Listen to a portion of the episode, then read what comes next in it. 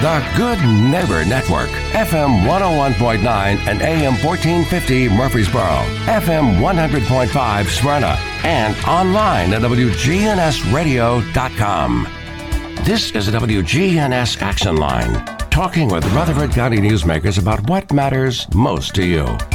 Your host, J. Paul Newman of the monthly District Attorney Show, will now take you on a journey to explore recent Rutherford County court cases, cold cases, and more. We welcome everyone to the program. My name is J. Paul Newman. My co hosts today are Rutherford County District Attorney General Jennings Jones and Rutherford County Assistant District Attorney Trevor Lynch. We thank WGNS for providing the airtime. And we also thank our producer, Scott Walker. Most of all, we thank you for listening. In our Inside the Court segment, Rutherford County District Attorney General Jennings Jones will tell us all about recent and upcoming grand jury, general sessions, and circuit court activity. Then, Rutherford County Assistant District Attorney Trevor Lynch will discuss an area of the law that dramatically impacts on our community in our ever popular What's the Law segment. And we will begin our broadcast with a special segment, a segment that is devoted to promoting safer police citizen interaction. My guest in that segment will be Sergeant Sean Martin from the Murfreesboro Police Department. The viewpoints and opinions expressed on this broadcast are the viewpoints and opinions of the speakers and do not necessarily reflect the viewpoints and opinions of this show, its host, or the management of this station. You are listening to WGNS.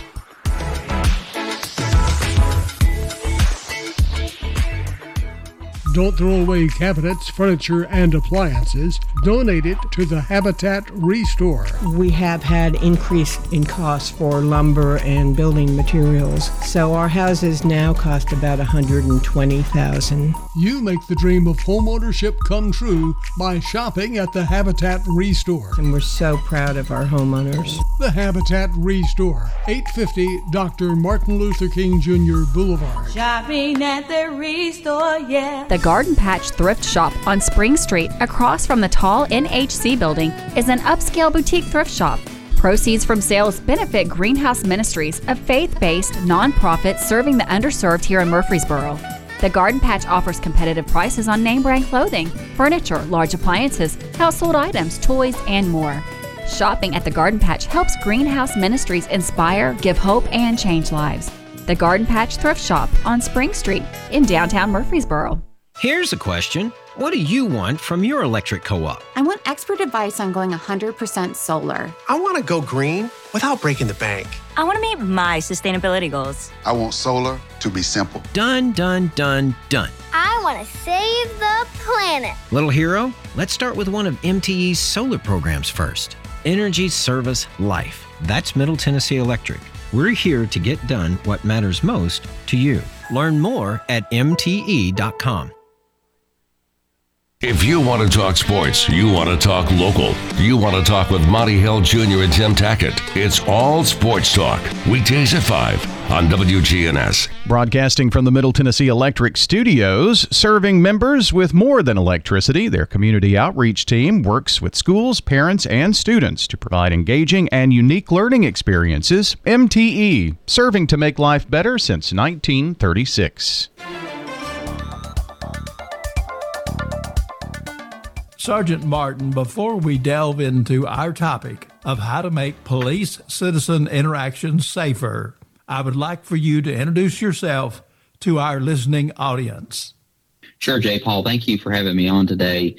Uh, a little bit about me. I am a transplant from Michigan. I moved here in 1998. I went to Riverdale High School. I graduated from there. I attended MTSU for a short stint and realized that at that time in my life, education was just not my priority. So I started looking for jobs where I could make a difference. I put my application in with the Murfreesboro Police Department for dispatcher and police officer at the same time. I got a call back and told I could apply for one position. I applied for the dispatcher position and was hired. I have been afforded so many great opportunities. I was afforded the opportunity to move to patrol in 2009. I've served as a field training officer and now I'm a sergeant uh, within the uniform division I was earlier. And now I'm actually over the school resource officers with another co-sergeant of mine. I have a vast experience with law enforcement to include verbal de-escalation, which I think is very important, mental health, and many other topics. Police citizen interaction involves not only the police, but also the citizen. And what I would like to discuss with you is how the police officer and the citizen can help make those interactions safer for everyone. Let's first talk about the citizen in the interaction process. And for the purpose of our discussion, let's assume that the citizen has been stopped by the police for a traffic offense talk through us the do's and don'ts for the citizen. I think the first thing that I would really like to talk about before I answer the question about the do's and don'ts is the officer's mindset. Officers operate in a world of the unknown. When they are on duty, their sense of hypervigilance is elevated from the first day of the academy training through an entire career of police work. Officers must learn to perceive the world as a potentially hazardous environment in order to survive the streets. Um, their perpetual set of elevated alertness of the surrounding, which is required of law enforcement officers for survival, in the police culture is referred to as officer safety. A more accurate interpretation or term is hypervigilance. And hypervigilance is defined as the necessary manner of viewing the world from a threat based perspective. They have to have a mindset to see the events unfolding as potentially hazardous so they're always in an elevated state. And that information that I just read to you comes from Emotional Survival for Law Enforcement, which is written by Dr. Kevin Gilmartin. So to answer the questions about the do's and the don'ts, this is my advice is the best approach is to remain in the vehicle. That is just safety for everybody involved. You never know where you're going to be stopped. It might be a busy road. It might not be a well lit road. So by staying in the vehicle, it ensures the safety for everybody. The other things that I would say is if you have dark tint or you do have tint, even if it's not super dark, is roll those windows down so the officers can see inside and see who's in there. Because a lot of times when you make an approach, you don't know who's in the back seat. So by rolling those windows down, that allows officers to say, okay, there's only one person in the vehicle. Uh, the other things that I would suggest are keep your hands readily visible. This will allow the officer to see your hands and not making any furtive movements in the car. I know a lot of times when we get stopped, we're looking for certain like pieces of information like insurance card, registration. My advice would be just wait till the officer gets there. They introduce themselves. And then when they ask for the requested information, just kind of forecast and say, is it okay if I reach in my glove box so that I can get my registration and my insurance? That way the officer can kind of see where your movements are. Let me ask you a few questions from the citizen standpoint. Let's say that you're a woman, it's dark, and you don't think it's a safe place for you to pull over when the police hit the blue lights. What could you do that would be safer if there is a safer way of pulling over or maybe finding another location, but at the same time signaling to the officer that you're not trying to flee? So what I would suggest that the citizen or whoever's driving, whether it be female, male, if they are uncomfortable and they don't think that it's the police or they have just gut feeling that it's not right, what they can do is to signify to a police officer that they have been seen is to turn their hazards on. And if they don't feel like it is a police officer, they can always call 911 and they can say, Hey, there's an officer behind me. I'm not sure. I'm in a not in a well lit area. What can I do? And then the dispatcher can actually let that officer know they see you, but they're just not sure that, you know, you're an actual cop and then they can verify that information. It also will allow that officer to follow that person into a more well lit area, hopefully to make all parties involved more comfortable. And once the police officer has the citizen stopped, should the citizen keep the car running or should he turn the ignition off? I think in most situations, it's okay to keep the car running as long as the vehicle's in park. That would be my only advice is just make sure that vehicle's in park and that your hands are visible. And what I always tell people is just make your hands visible and keep them on the steering wheel for us. And should the citizen reach into a coat pocket to get his license while the officer is approaching or should he wait? I would tell the citizen to wait because that can be seen as an aggressive maneuver from that citizen. I know they may not mean any harm. They're just trying to reach for that documents like we just discussed earlier. But just wait till the officer gets there and then starts to request the required information. And then the officer can see the hands and the movements and all that. What if the citizen has a weapon either on him or in the car? What should he do to inform the officer? So, of course, Tennessee just recently they have allowed uh, motorist citizens to drive with being armed, and they're not required to have a handgun carry permit. So, in that case, what I would suggest to citizens and listeners is if you're armed and the officer makes his approach or her approach, just let them know right off the bat, I do have a weapon in the vehicle and I'm not going to reach for it, but this is where it's located. I am carrying if they have a handgun carry permit, please present that with their license to the officer, and this will confirm that they do have a handgun carry permit. And let's say that you're a citizen and you have passengers in your car. What should those passengers do? Same advice as the driver. I wouldn't make any furtive movements or any rash movements. Uh, that's going to put the officer on edge. That is going to bring their elevated alertness up higher, and they're going to think, why are these movements being made?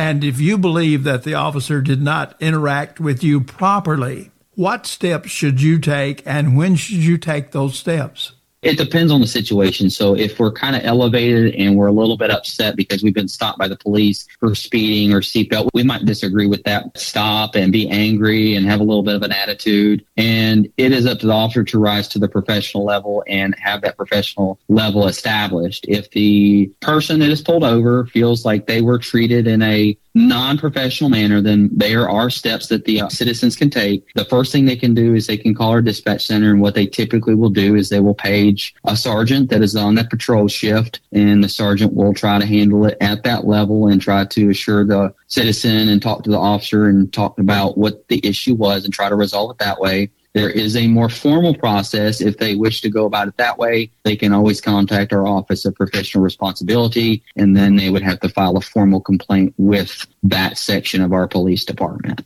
Are most, if not all, of the traffic stops, especially in our community, are they videotaped, recorded, and preserved? So they are. They have been since I've been with the police department and probably since the 90s. I believe that's when the actual body cam, or not body cameras, but video cameras were installed with the wireless recorders. And we are now in the process of transitioning our department to body worn cameras. So body cams are being instituted and being rolled out now. So all stops are recorded from start to finish. And let's say that you believe that you're not guilty of the traffic offense and you want to explain how and when should that be done. If you disagree with the citation, you can always appear in court, which is city court. It's located at City Hall on the second floor. You will need to call city court and let them know that you want to plead not guilty. And what they will do is they will notify the officer that you intend on pleading not guilty. And then they will have an officer there present for a trial. At that point, both sides can be heard. And then at that point, that's when the judge will make the determination whether guilty or not guilty. So there is a process where if the motorist feels, hey, I didn't commit this crime. I was wearing my seatbelt. I wasn't speeding. They can always have their side heard. But I always give this piece of advice. Let's not have court on the roadside because it's so dangerous. Let's go to court. We'll discuss it in court and then we'll have a neutral party who is the judge and he'll make the determination. Now, let's talk about the police officer in the police citizen interaction process. In our traffic stop situation, does the nature of the stop have anything to do with how the officer approaches the citizen? So, my answer would be yes. And the reason being is you've got two types of stops. We talked earlier about you have seatbelt offenses, speeding violations, maybe light law violations where a taillight is out. Those are all misdemeanor stops. Is there a potential hazard there for the officer? Yes. But you also have to look at the other side of it, and that is a felony stop or a high risk stop. Those are what those are referred to as. There's a little bit more to it than just a minor traffic offense. There are several examples that I would like to give. Stolen vehicles. So if a vehicle is reported stolen, the officers have to take a different approach. Every traffic stop is dangerous, but these types of stops are more dangerous to the possibility of the occupants being armed, violent, or both to the officers. That is why the officers have to take that approach. And on a previous show, you discussed verbal de escalation. Tell us now, what is verbal de escalation? verbal de-escalation really is is conflict in life is inevitable we're going to hit it at any turn in life it happens more in law enforcement than it does probably in actual real life but there's conflict in every day and it doesn't really matter what we do but there's always going to be some type of disagreement or conflict and it's up to law enforcement since specifying on, on this type of topic that we're talking about is they're going to run into a lot of conflict because their job is conflict resolution in, in some parts. So their job is to use their verbal deflection skills and try to deflect that verbal abuse that may be coming at them because officers respond when people are in their worst moments and they're going to be angry. They're going to be upset. And it is up to the officers to rise to a certain level of professionalism and exhibit that and deflect the abuse because if we look at it in overall view, really their anger, their upset about not the law enforcement being there, but just about the situation. So we have to kind of deflect that abuse that's coming towards us.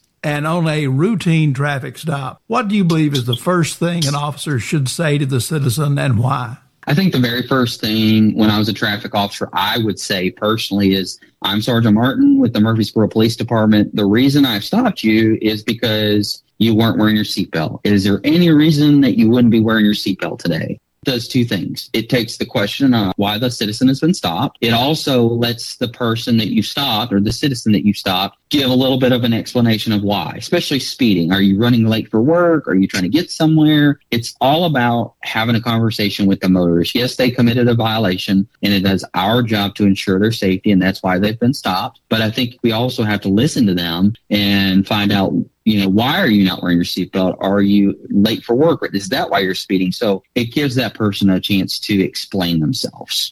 One of the things that I've noticed, because I've been pulled over once or twice, is why does the officer seem to always stand so that it's very uncomfortable for me to look over my shoulder and see him? He's not walking straight up to my window where I can talk to him face to face. So that's an officer safety. It kind of goes back to our previous conversation about the potentially hazardous situations. That is something that officers are taught from the very beginning is to stand back behind that window so that they have that safety built in. So if something happens, they can get to a, a place of safety and, and react the way they need to. In today's climate, we have many people asking for police reform. And we all benefit from better trained and better educated law enforcement officers. So, how do we attract better people to enter law enforcement and how do we better train them? So I think the most important thing is to remember is law enforcement is a very noble profession. It allows you to give back to your community. If you have a servant's heart, it allows you to protect and serve your municipality, your sheriff's office, your state. If you're a state trooper, it allows you to enforce wherever you work. I think there's so many good benefits to come to law enforcement. You know, a lot of agencies are pushing out incentives such as take home cars. So, you know, you get a car once you come off your probationary period or training period, you get a take home car. A lot of agencies are pushing to four 10 hour shifts. I will just say at Murfreesboro, the training is phenomenal. The chief puts so much good training at our fingertips. You have to have that passion and drive to become a police officer. You have to have that servant's heart and want to help your community. You can't just do it for the paycheck, unfortunately. The pay and benefits are very good at some agencies, but it boils down to having that servant's heart and wanting to help people. And talking about the training for the Murfreesboro Police specifically, are the Murfreesboro police officers are they trained in this verbal de-escalation and are they trained also to deal with people who may have mental health issues? So Murfreesboro Police Department has taken a very proactive approach. We have had verbal de-escalation in place since 2017 and it is trained every year. The governor, Governor Lee, has actually mandated that officers receive verbal de escalation training each year, and that started last year. We also require our officers to have mental health training. In 2010, Chief Bowen and several other command staff members went to Memphis and they received the crisis intervention training. So it's CIT for short. So a percentage of our officers are also CIT trained. And on top of all of that, in 2017, Chief Bowen actually wanted us to continue to teach mental health first aid, which is another program. So we got trained in mental health first aid as well. So what that means to the audience and listeners is 80% of our staff, including our new hires when they come on board, they receive what's called mental health first aid training. And what that allows them to do is look for signs and symptoms that they may see in the street. We also have a percentage, which is 10% of our staff, they're CIT trained. Now that is a voluntary program. We allow our officers to sign up for it. And then if they're approved to go through the training, then they go through the training. So Murfreesboro takes a very proactive approach on our mental health training our officers in verbal de-escalation. And just recently, last year, we brought in co-responders. And a co-responder is someone that has, they're a clinician. They have a master's degree and they come in and they're able to assess folks that might be in mental health crisis. So I'm so proud to work for Murfreesboro Police Department in the co-responder program and all the mental health services that we offer are outstanding. My special guest today has been Sergeant Sean Martin from the Murfreesboro Police Department, and we have been discussing how we can make police citizen interaction safer for both the citizen and the police officer. Sergeant Martin, do you have any parting comments? I would just like to take this time to thank you, J. Paul, for allowing me to come on and talk about this. This is a passion of mine. Please, please just follow what the officers are telling you to do, and I think everything will turn out to be okay. I appreciate your time today and listening to me on this important topic. Sergeant Martin, I want to thank you and the Murfreesboro Police Department for the tremendous public service that the Murfreesboro Police Department provides to the citizens of our community. And thank you for taking the time to be here today. I hope that our discussion helps to make police citizen interactions safer for everyone. So I thank you again. Thank you.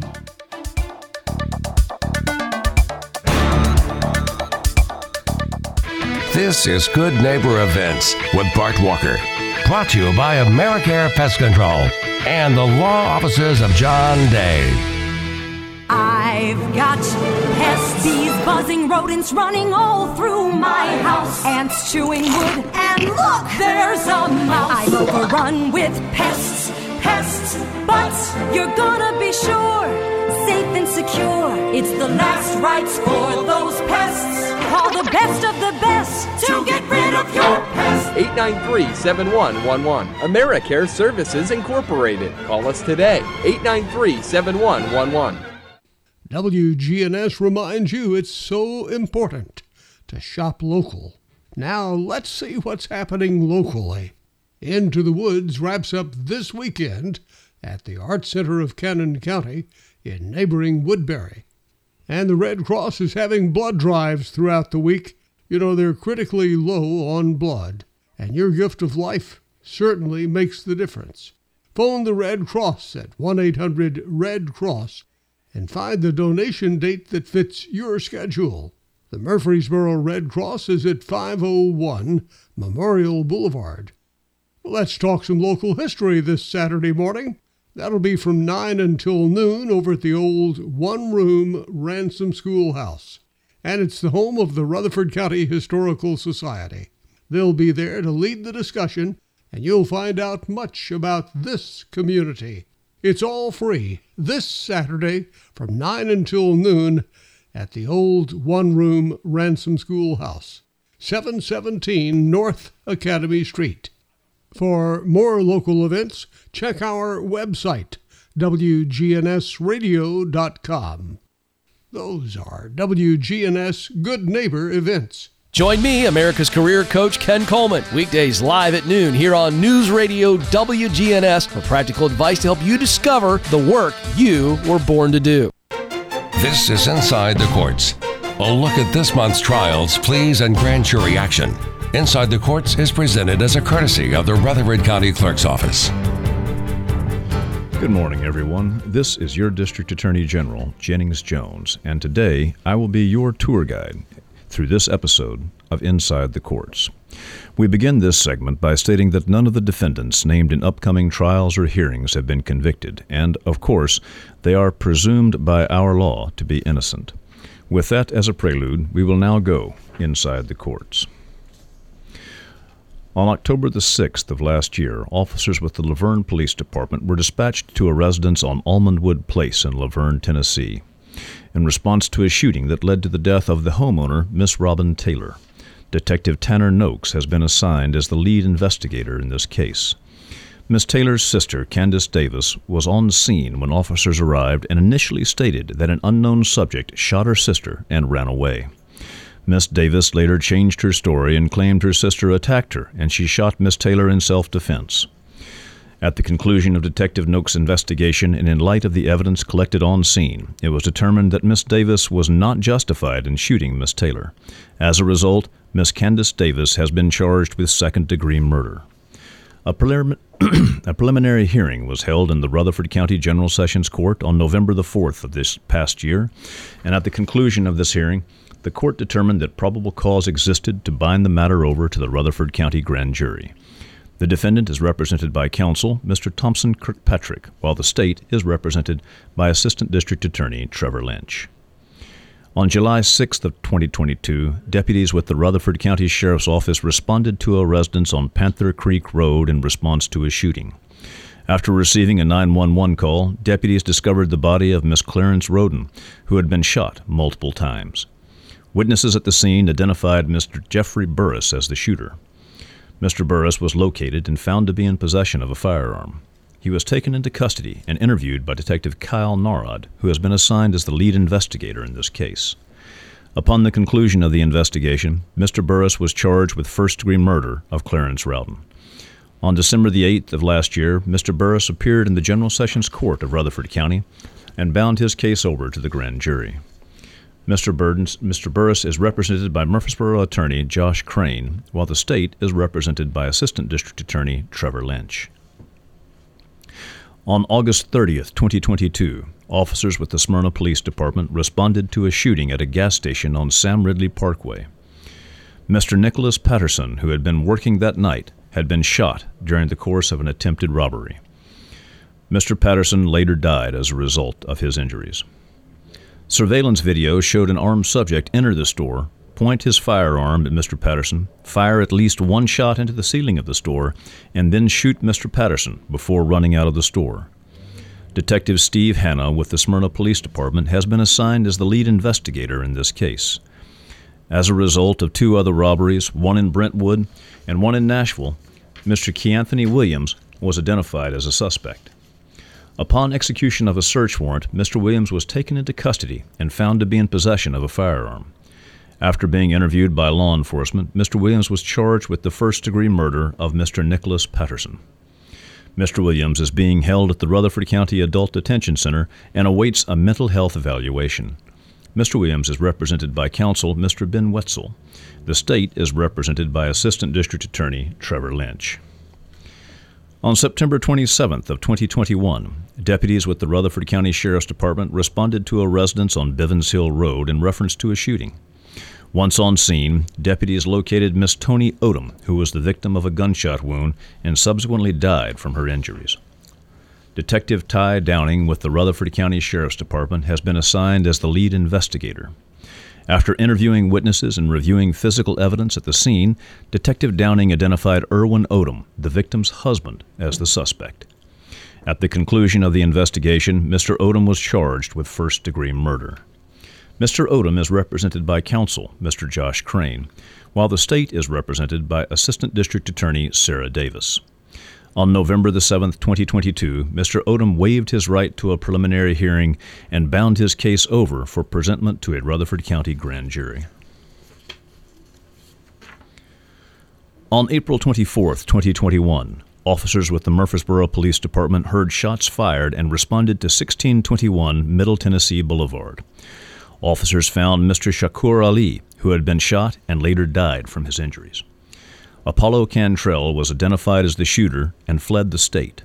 Detective Richard Presley with the Murfreesboro Police Department has been assigned as the lead investigator in this case. Through cooperation with the state of Iowa, Mr. Cantrell was apprehended. He is presently incarcerated at the Rutherford County Adult Detention Center on charges of second degree murder and possession of a firearm by a convicted felon.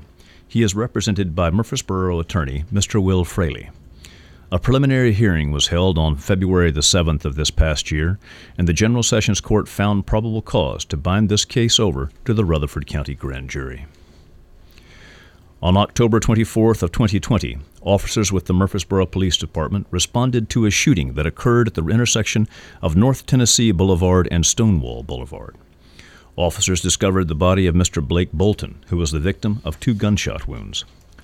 Albert Miles with the Murfreesboro Police Department has been assigned as the lead investigator in this case. At the conclusion of Detective Miles' investigation, Mr. Cody Gilliam was charged with the first degree murder of Mr. Bolton. A Rutherford County grand jury indicted Mr. Gilliam for first degree murder, especially aggravated robbery, burglary to an automobile, possession of meth with the intent to use or pardon me, to distribute, employment of a weapon during the commission of a dangerous felony, and conspiracy to the above.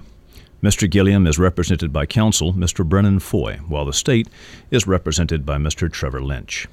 The next scheduled court date for this case is March the 7th of this year. On April the 9th of 2020, officers with the Murfreesboro Police Department responded to a residence on North Rutherford Boulevard in response to a shooting resulting in the death of Mr. Stephen Lopez Jr. Lead investigator Detective Richard Presley has charged Mr. James Evans III with the second degree murder of Mr. Lopez Jr. Mr. Evans waived his right to a preliminary hearing and bound his case over to the grand jury. In March of 21, a grand jury returned a true bill against Mr. Evans. Mr. Evans is represented by Murfreesboro attorney Mr. Jack Mitchell, while the state is represented by Assistant District Attorney Trevor Lynch. The next court date for this case is scheduled for April 26th of this year.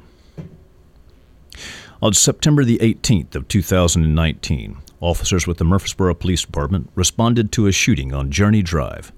Officers discovered Marquis Turner had been shot in the sidewalk after leaving an event at the Elks Lodge and later died from his injuries. Detective Cody Thomas with the Murfreesboro Police Department was assigned as lead investigator and developed Khalil Smith as a suspect. Upon conclusion of the detective's investigation, Mr. Smith was charged with second degree murder and possession of a firearm by a convicted felon. Khalil Smith is presently incarcerated at the Rutherford County Adult Detention Center. In August of last year, a Rutherford County grand jury indicted Mr. Smith for second degree murder, possession of a firearm by a convicted felon, and employing a firearm during the commission of a dangerous felony. Mr. Smith's next court date is set for March the 9th of this year in Rutherford, uh, pardon me, in the circuit courts of Rutherford County. Mr. Smith is represented by counsel Mr. Stephen Perkins, while the state is represented by Mr. Trevor Lynch. On May 16th of 2017, the Murfreesboro Police Department responded to reports of multiple gunshots in the area of Gateway Apartments. Witnesses reported seeing a black male fleeing the area on foot. Additionally, a gunshot wound, uh, pardon me, a gunshot victim Kendrick Love was located in the front of one of the apartment buildings. Mr. Love later died from the injuries he sustained. Witnesses on the scene established that the victim went to meet an individual for the purpose of selling marijuana. Additional witnesses identified the individual as Tyshawn Patterson, who matched the description of the male seen running on foot just after the shooting. Detective Doug Arrington with the Murfreesboro Police Department was assigned as the lead investigator in this, case and at the conclusion of the detective's investigation, it was determined that Mr. Patterson went to the alleged marijuana deal armed with a firearm and with the intent to rob the victim. Mr. Patterson has been charged with first degree murder and attempted aggravated robbery. Mr. Patterson was represented by counsel Mr. Kyle Parks and the state by Assistant District Attorney Trevor Lynch. A trial was held on February 22nd through the 25th, and Mr. Patterson was convicted of first degree murder and sentenced to life in prison. On January 30th of 2023, Mr. Patterson was sentenced to 25 years for second degree murder, 12 years for robbery in concert with two or more, 4 years for the facilitation to aggravated robbery and two years for conspiracy to facilitation to aggravated robbery. Since Mr. since Mr. Patterson was a juvenile at the time that he committed these crimes, he will be eligible for parole by state law after service of between 25 and 36 years. On August the 7th of 2014, the Smyrna Police Department responded to reports of multiple gunshots at a residence on Kings Road. Witnesses reported seeing a black male fleeing the area in a champagne colored Chevy Malibu. The gunshot victim, Danny Wright, was located in the driveway of the residence and later died from his injuries. With no additional information, this case went cold until mid 2019 when a witness came forward with information identifying Enrique Dane DeCourcy as the shooter.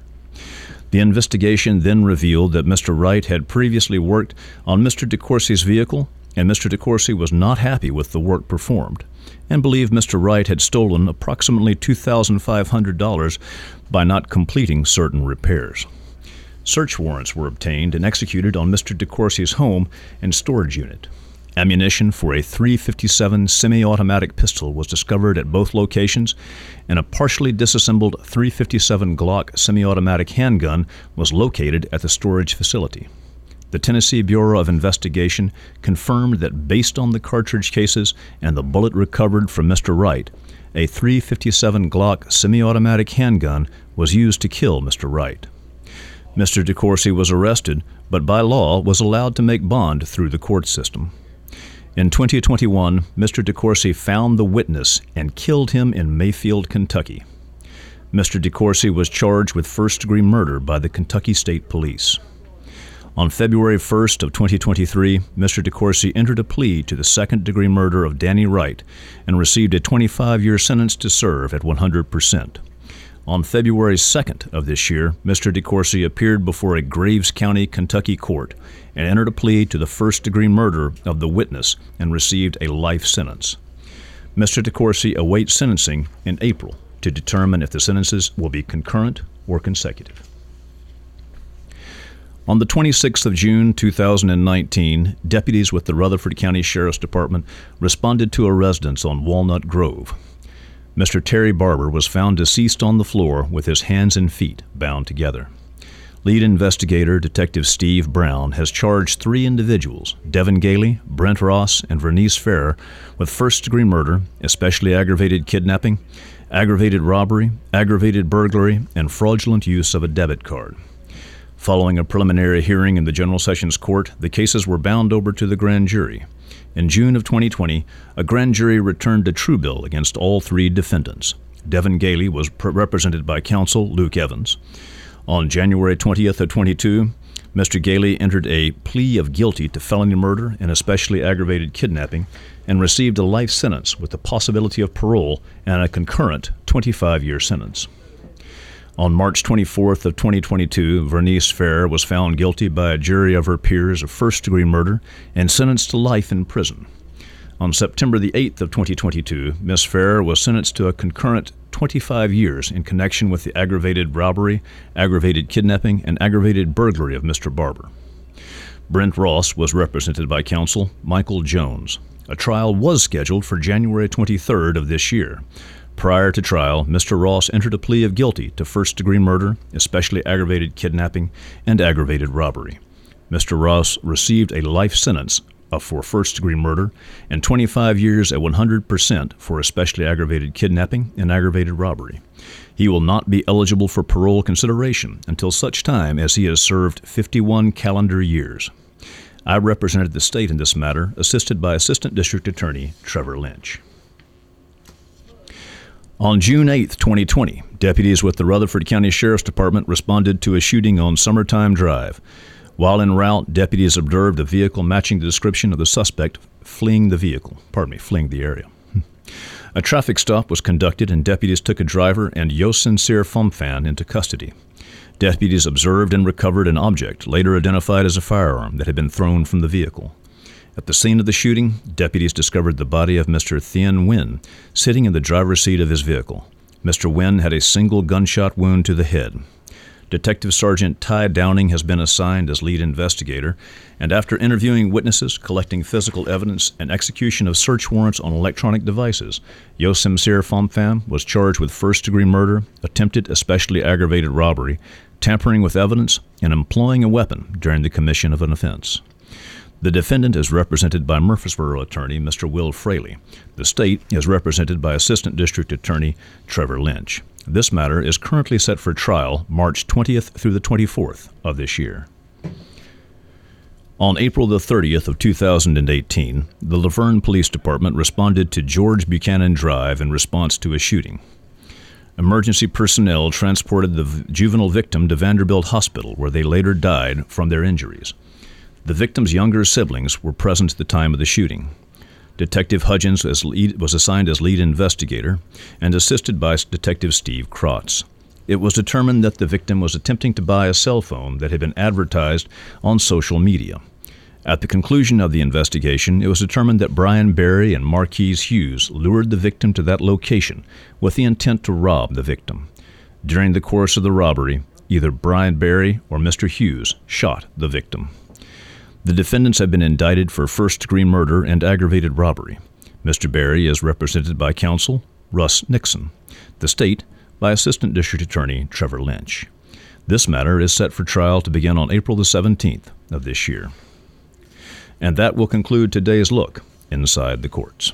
This is Peter Demos inviting you to enjoy a meal with our family at Demos's Restaurant. With cold and flu season here, nothing helps my family more than having the Demos's baked chicken and rice soup. It was a soup that was created by my grandmother, and we not only sell it by the cup, but we also sell it by the quart, by the half gallon, and by the gallon. So stop by anytime today and bring soup to your family that may be sick or a friend that's sick, or just to enjoy it just because it tastes so good. Demos's Restaurant. They have wonderful people who work here. Terry Deal, who was over in Independent, Terry was out there with her two little girls picking up limbs, and I thought that's not part of her job. She's over, but she, that's the way she is, and that's what I found that so many of the people who work here they go above and beyond of what their job is. I'm Terry Deal. Call me for more information about Adams Place, located at 1927 Memorial Boulevard, across from Walmart. What's the law? Time now for an examination of the laws of Tennessee. This is not intended to be legal advice and is being presented solely for the informational benefit of our listening audience. You should always consult with an attorney whenever you need or rely on legal advice. Good morning, listeners. Today I have a brief episode and I'd like to talk to you a little bit about Tennessee's sentencing laws. Now, in previous episodes, we have discussed Tennessee's laws in regards to first degree murder and how a jury will make the determination as to the penalty for first degree murder. But what about other convictions? Once a defendant is convicted, either found guilty by the judge or a jury, a sentencing hearing will be held. The judge will make the determination as to what the appropriate sentence will be. Today, I am briefly going to discuss with you some of our principles in sentencing. I want to start by saying that this is just an overview of our sentencing laws. And to fully discuss the entirety of the laws would require a great deal more time. Having said that, how do our courts determine what a sentence should be? When they determine the sentence length, how do they determine if the sentence will be in confinement or some alternative? It is this latter part that I'm going to discuss with you. But first, what is the purpose of our sentencing statutes? Our statutes tell us that the purpose is to promote justice. And in doing so, our laws have adopted certain principles. Every defendant found guilty shall be punished by the imposition of a sentence justly deserved in relation to the seriousness of the offense. The more serious the offense, the more severe the punishment. Also, every defendant should be assured fair and consistent treatment, eliminating unjustified disparity in sentencing and providing a fair sense of predictability of the criminal law and, and its sanctions. This does not mean cookie cutter sentences or rubber stamped outcomes, but a structured, set, and range predetermined based on the individual's past. Punishment shall be imposed to prevent crime and promote respect for the law by providing an effective general deterrent to those likely to violate criminal laws of this state, by restraining defendants with a lengthy history of criminal conduct, and encouraging effective rehabilitation for those defendants where reasonably feasible by promoting the use of alternative sentencing and correctional programs that elicit voluntary cooperations of defendants, and encouraging restitution to victims where appropriate. Sentencing should exclude all considerations in respect to race, gender, creed, religion, national origin, and social status of individuals. Finally, a defendant who is an especially mitigated, mitigated or standard offender convicted of a Class C, D, or E felony should be considered a favorable candidate for alternative sentencing options in the absence of evidence to the contrary. However, a defendant's prior convictions shall be considered evidence to the contrary, and therefore a defendant who has been sentenced for a third or subsequent felony conviction involving separate periods of incarceration or supervision shall not be considered a favorable candidate for alternative sentencing. That's just a brief look at some of our sentencing principles that our courts consider when making their determination as to alternative sentencing. And that concludes this episode of What's the Law?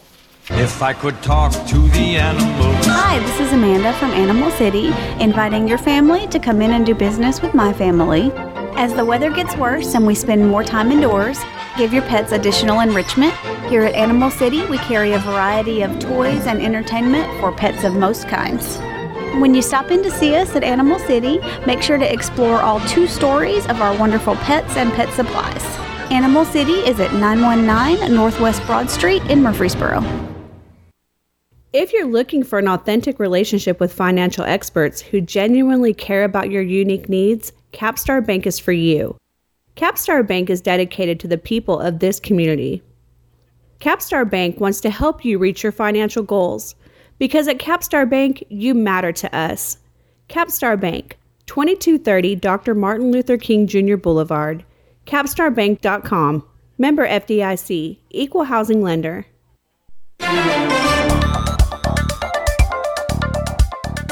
As we end our program today, we thank WGNS for providing the airtime. And we thank our producer, Scott Walker. And special thanks to Sergeant Sean Martin from the Murfreesboro Police Department. Most of all, we thank you for listening. Our next scheduled broadcast is Friday morning, March the 3rd at 8:10 a.m. on your good neighbor station WGNS. We leave now by saying, a safe community is the responsibility of each and every one of us. For my two co-hosts, Rutherford County District Attorney General Jennings Jones and Rutherford County Assistant District Attorney Trevor Lynch. This is J. Paul Newman, bidding all of you a safe and blessed day.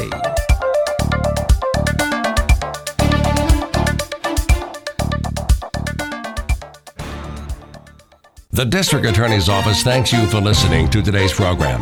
If you have any information regarding criminal activity in our community, please contact one of our law enforcement agencies. The information presented on today's show is solely for informational benefit and not intended to be legal advice. You should always consult an attorney whenever you need or rely on legal advice. Rutherford County's most trusted name in news. Talk Radio WGNS, Murfreesboro. Portions of our programming have been pre-recorded. The Good Neighbor Network, WGNS, Murfreesboro, Smyrna, flagship station for MTSU Sports. Courthouse clock time, 9 o'clock.